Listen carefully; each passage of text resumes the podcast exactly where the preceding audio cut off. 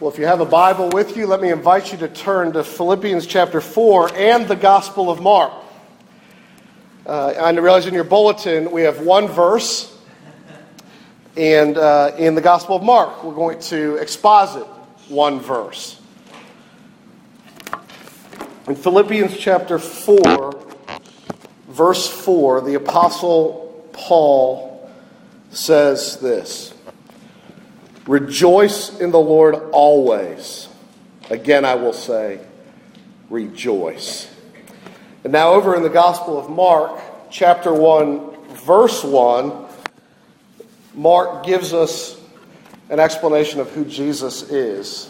The Apostle Paul says, Rejoice in the Lord. And we want to consider what's good, uh, what brings joy about Jesus. From Mark chapter 1, verse 1 the beginning of the gospel of Jesus Christ, the Son of God.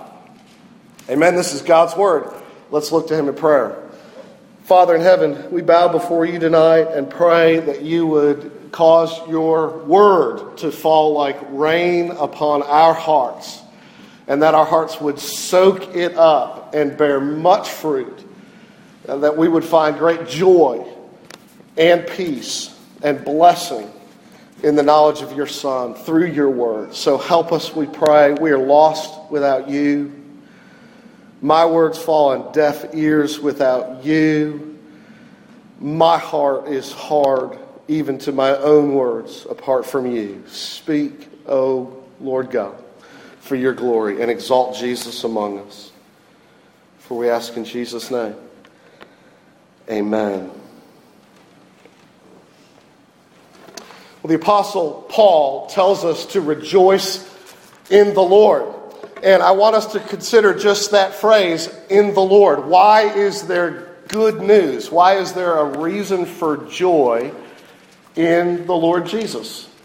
And I just picked this one verse from the opening verses of the Gospel of Mark because he tells us who Jesus is and a bit about what he has done for us. And I want to walk with you through this passage Mark begins by saying the, uh, the beginning of the gospel of Jesus Christ. And gospel is a word that means news that brings joy.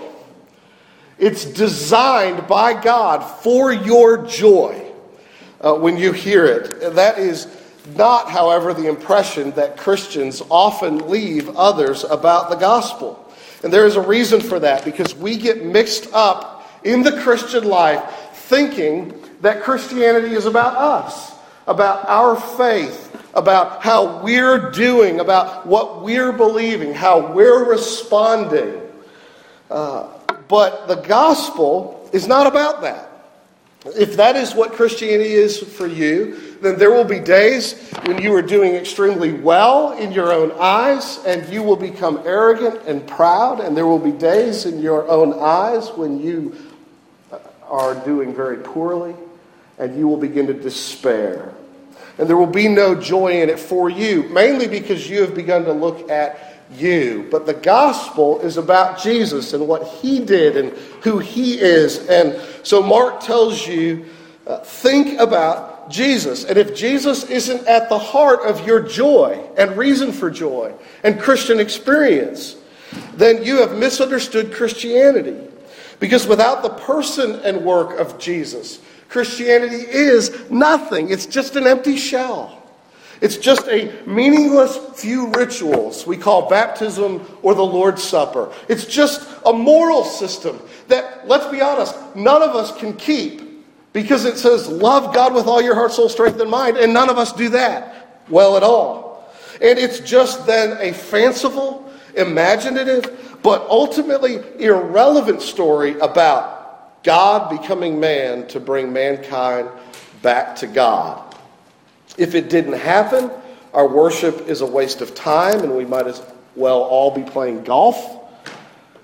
And if Jesus isn't at the heart of it, you've missed what makes it good news. Now, I'm sure I've shared this story before with you, but I grew up playing ice hockey in Ohio, and we would get out on that ice. And the big question the first time out was Will the ice hold? Has it been cold enough long enough? And it didn't matter whether you were the greatest hockey player ever or you were new to the sport. You were not going to skate if the ice couldn't hold because the question is not how good of a skater are you, but is what you are skating on strong? And the question in Christianity is not how well do you believe, how much do you believe, how consistently do you believe? But the question is is the object in which you believe strong? Is the thing in which you've placed your trust able to hold you, to keep you? And so the question is not, are we strong? We are not, we are weak, but is Jesus strong? And can he do all that he's promised to us? Can he be for us a cause to rejoice? And so we want to think about him tonight in three ways. We want to think about his mission, we want to think about his office, and we want to think about his ability. And you get all that in Mark chapter 1, verse 1. As Mark tells you, this is the gospel of Jesus, that's his mission, the Christ, that's his office, and the Son of God that tells you about his ability. And so think about those three things with me this evening. In the first place, the gospel is good news because of Jesus and what his name means. Have you ever considered how vital it is that you understand the meaning of a name? In many cultures today and, historically, uh, people got their name not because the parents liked the sound of the words but because of some family history and they wanted to honor somebody important, or because the word itself meant something. What does the name Jesus mean? It's vital that you understand this. Names give you an impression of a person, they carry great weight. There's a, a, great scene in a movie I would not unreservedly recommend to anybody. It's a great Hollywood blockbuster. It's a bit dated now called Gladiator. And in that movie, there is an unforgettable scene in which the gladiator has entered the arena. He's the son of, uh, he's, he's uh, the warrior and friend of the former Caesar. And Caesar had been murdered by his own son, Marcus Aurelius. And Marcus Aurelius, in murdering his own father, had driven off his father's best friends. And so this gladiator had been banished and his family killed. But here at the end of the movie, the gladiator has returned and he's won the heart of the crowd. They're all excited about this man in the mask who's defeated all enemies. And so Caesar says to himself, the new Caesar, Marcus Aurelius, I will go down and I will meet this man in the arena. And so he approaches the gladiator and he says to him, Tell us your name. You do have a name, don't you? And, and this scene for which Russell Crowe got like $20 million, and no one's paying me to get that scene presented to you tonight. But in it, he turns around and he whips off his mask and he says to the son of Marcus Aurelius, he says to him, I, I am, I am, he says, my name is Maximus Decimus Meridius, commander of the armies of the north, general of the Felix legions, loyal servant to the true emperor, father to a murdered son, husband to a murdered wife, and I will have my vengeance in this life or the next. And at that point, Caesar takes a step back. He goes pale. He, he begins to quiver like a baby at the lip, and he falls on his fellow soldiers, saying, You know, protect me and defend me from this man whose name means vengeance. Now, is that what the name of Jesus means? There are many people today who think that that's what Jesus means, that that's who he is, that that's what he's ultimately concerned for. But you know, when God sent his son into this world, he gave him a name by which you should remember him. And his name means something. What does it mean? It means the Lord saves. When you said his name, you were to think, the Lord saves. It's, it's the Greek translation of the Hebrew Old Testament name Joshua. It, it is the name that the angels spoke of when they said uh, to the shepherds on the night of the birth of Jesus, Fear not, for behold, I bring you good news of a great joy that will be for all people. For unto you is born this day in the city of David a Savior who is Christ the Lord. It's a cause for great joy that this Jesus has come. And come to do what? To save his people from their sins. That's what his name means. Just as the Joshua of the Old Testament Israelites led them into the temporary and earthly promised land, so this new Joshua, Jesus, leads God's people into the everlasting and heavenly promised land, eternal life with God. This is a cause for joy. This is gospel, good news, because Jesus came to seek and to save the lost. Now, to believe in good news, you, of course, have to recognize the bad news about yourself that makes you need a rescuer a deliverer. What do you need to be delivered from, and how does he do it? Well, that's his mission. His name means Savior. But how does he do his work? He's been appointed to an office, the office to carry out the work. And that office is the office of Messiah. And so his name is Jesus, the Messiah. That's what Christ means. And so this is the second reason why this is good news. How does he do his work? He carries out the functions of a Messiah. And what does that word mean? The word Messiah is from a root verb meaning to smear or to anoint. That's kind of an odd thing. And so a Messiah is a smeared one or an anointed one. It's a reference to the Old Testament practice of initiating into office certain men as prophets or priests or kings and smearing them with oil as an outward physical symbol of the pouring out of the Holy Spirit upon the man, fitting them for office by the Holy Spirit. And so prophets and priests and kings were anointed in the Old Testament. That's what it means to be Messiah. Jesus is the true prophet, priest, and king. Now, I don't want to give you an entire history lesson of the whole Bible tonight, though it's helpful to see that prophet and priest and king is at the heart of God's dealings uh, with his people throughout the entire Old Testament. And why does he do that? Well, you and I, we need to wrestle with why does he do, why does he do that? You and I need to wrestle with three big questions in life. We've got to get answers to these three big questions. How can I know God in the first place? How can I hear from Him and know who He is truly? And in the second place, how can I enjoy Him?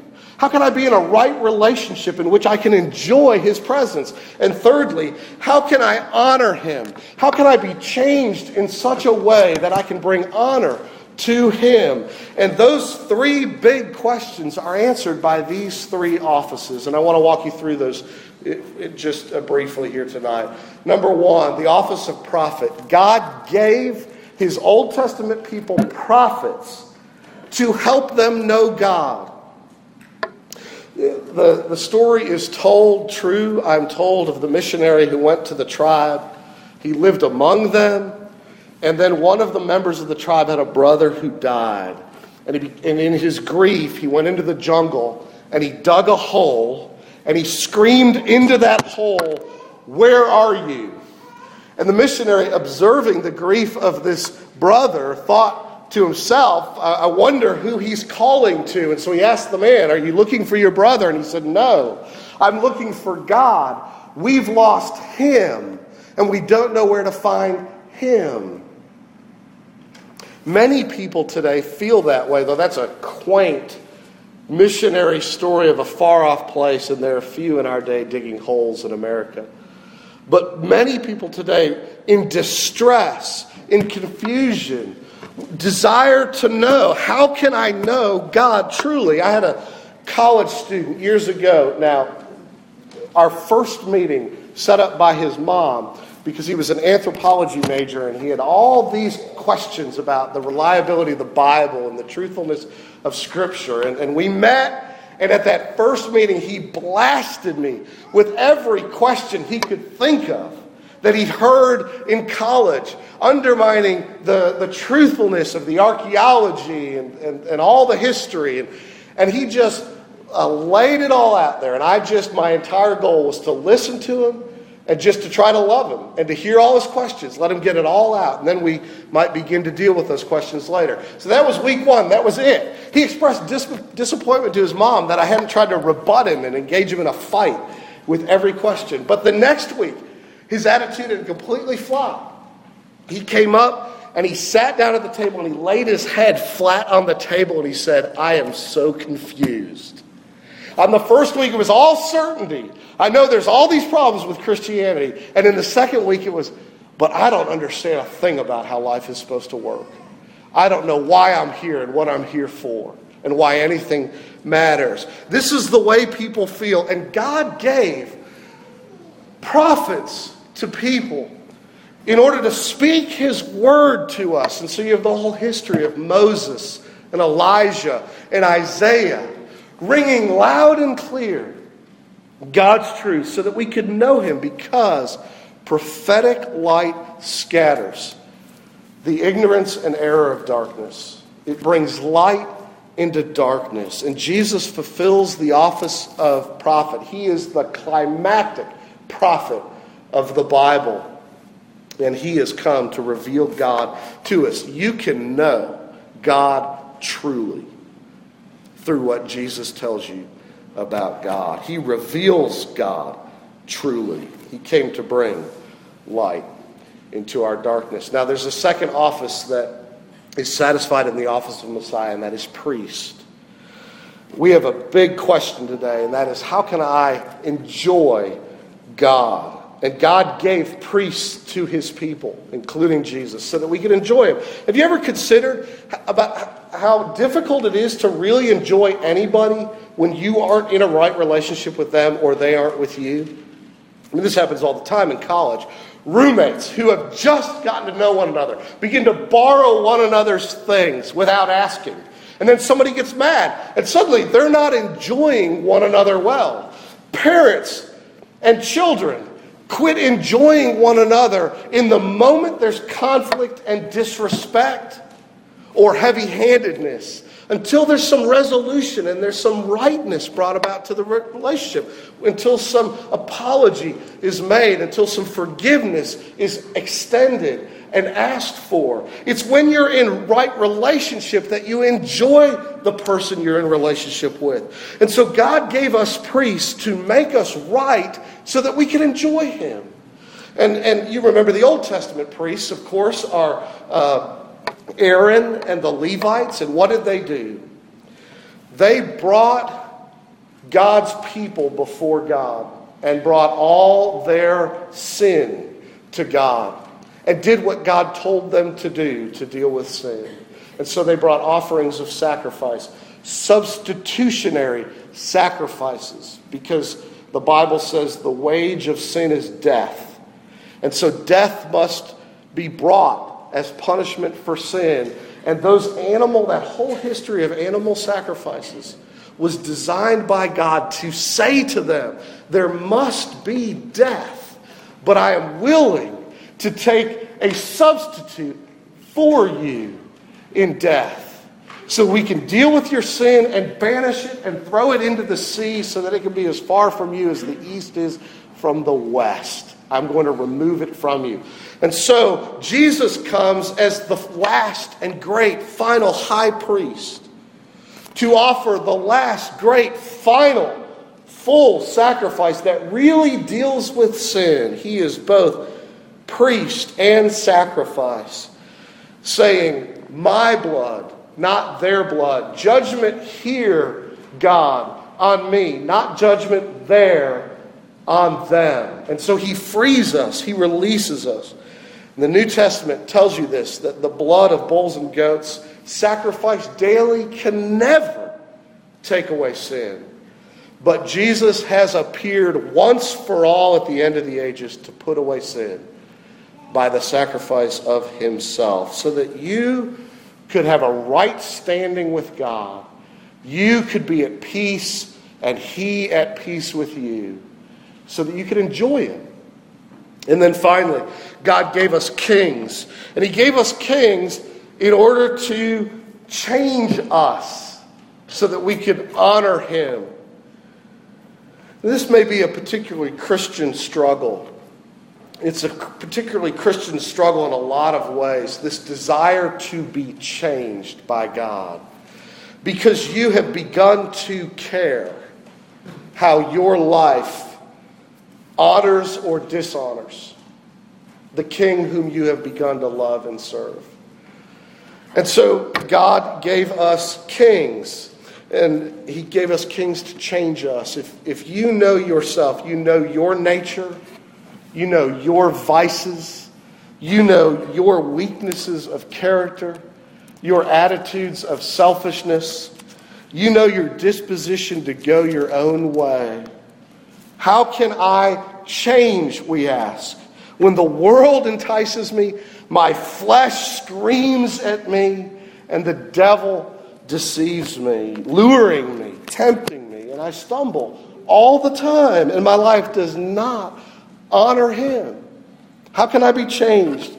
Well, God in the Old Testament gave his people kings. And what do kings do? What does a good, loving, righteous, benevolent king do? He wins the affections of his people. He gathers his people to himself so that they long to respond obediently to him. He subdues them, as it were, so that they willingly sign up to serve. And he defends them and protects them from all enemies from the outside. That's what a good king does. Kings fight the tyranny of evil. And Jesus is the true good king, the king of the Jews, the king of kings and lord of lords of Jew and Gentile, who has come to rule over all things for the good of his church, to win your heart to himself, to work in you to live a life that's well pleasing to him so that you can begin to honor him in the way that you live. So Jesus has come to deliver you from the ignorance of sin, which keeps you from knowing God, to deliver you from the guilt of sin, which keeps you from enjoying God, and to deliver you from the tyranny of sin so that you can begin to honor God. This is what a Messiah does. Now, we would ask the question so what if he can do all this? What does it mean for me? It means, it means he does it for you and it also mean, means he begins to do it in you. The story of the Bible is Jesus being prophet, priest, and king so that you and I can be renewed after the image of God and become the true prophets and priests and kings we were designed to be. So that we can know God rightly and begin to speak truth about Him. So that we can offer our life in rightness with Him out of love and affection for Him because we enjoy Him and offer Him uh, not the sacrifice that brings pardon for sin, but offer Him the sacrifice of praise that's pleased with Him. And so that we can begin to live as kings on earth, exercising dominion on the earth under His rule, to be co heirs, to co reign with Christ. This is not just the story of the Bible or the story of Jesus, this is your story. It's what God made you for that Jesus does for you and works in you. The question is can he deliver on what he's promising? So he has the mission to save. So he's got the office, prophet, priest, and king. Does he have the ability and the authority, or is there something bigger, someone stronger who can tear away these blessings he promises? Is Jesus, in other words, like that kid in high school who uh, said to you, Vote me in as president of the student council because I will guarantee you four days of school, not five, every week. I'll guarantee you two hours, not a half hour at lunch. Remember that kid made these wild promises he could never deliver on. Why? Because the grown ups were in charge around here. Now, Jesus, can he really accomplish this? And that's what Mark says to you finally at the end of verse 1 when he says, Jesus is the Christ and he is the Son of God. And that is a reference to the fact that Jesus is the eternal and unique Son of God. He is truly God. And he added to himself humanity without ceasing his divinity, so that he is God and man in one person. He and the Father are one in essence, one in equal in power and glory. And yet he humbled himself and became a man. So there is, therefore, nothing in all creation that can separate you from the benefits which are yours in him. Think of all the things that Jesus could not have done had he been just a man and not also God. He couldn't reveal God truly to you. He couldn't, if he was not divine, he could not have lived a sinless life in your place. He couldn't have resisted temptation. He couldn't have defeated your enemy. He couldn't have borne up under the weight of sin upon the cross, nor could he have lasted under the weight of God's wrath upon the cross. But he would have been destroyed and crushed had he been only man. But his divinity guarantees the infinite value of his sacrifice so that he can apply it to many. C.S. Lewis has a wonderful statement here on the fact that Jesus is not just human, but also the divine Son of God when he says, I am trying, says Lewis, to prevent anyone saying the really foolish thing that people often say about Jesus, which is this I'm ready to accept Jesus as a great moral teacher, but I don't accept his claim to be God. That is the one thing we must not say, says Lewis.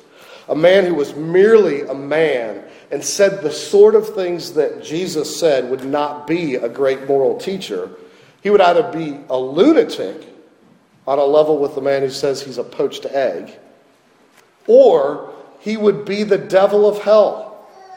You must make your choice. Either this man was and is the Son of God, or else a madman, or something worse.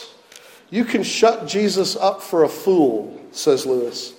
You can spit at him and kill him as a demon, or you can fall at his feet and call him Lord and God. But let us not come up with any patronizing nonsense about his being just a great human teacher. He has not left that open to us, and he did not intend to. And so Mark tells you that he is the Savior who came to seek and save the lost. He does it because he's the Messiah, removing your ignorance and your guilt and bringing harmony in your life so you can honor God. And he is the divine Son of God who can guarantee all this to you. Now, the Apostle Paul would say, therefore, rejoice. Rejoice in the Lord. And again, I say, rejoice. Because the gospel is news that brings joy. Let's pray. Father in heaven, I pray that you would help us to not look for joy in our experience in our achievement, in our history, even in the circumstances that are good, or even to struggle to find a ray of joy in the midst of difficult, painful, hard circumstances, but help us to find our joy in your Son and who he is for us. In Jesus' name we pray. Amen. Let me invite you to stand and respond to God's word singing, My Jesus, I Love Thee.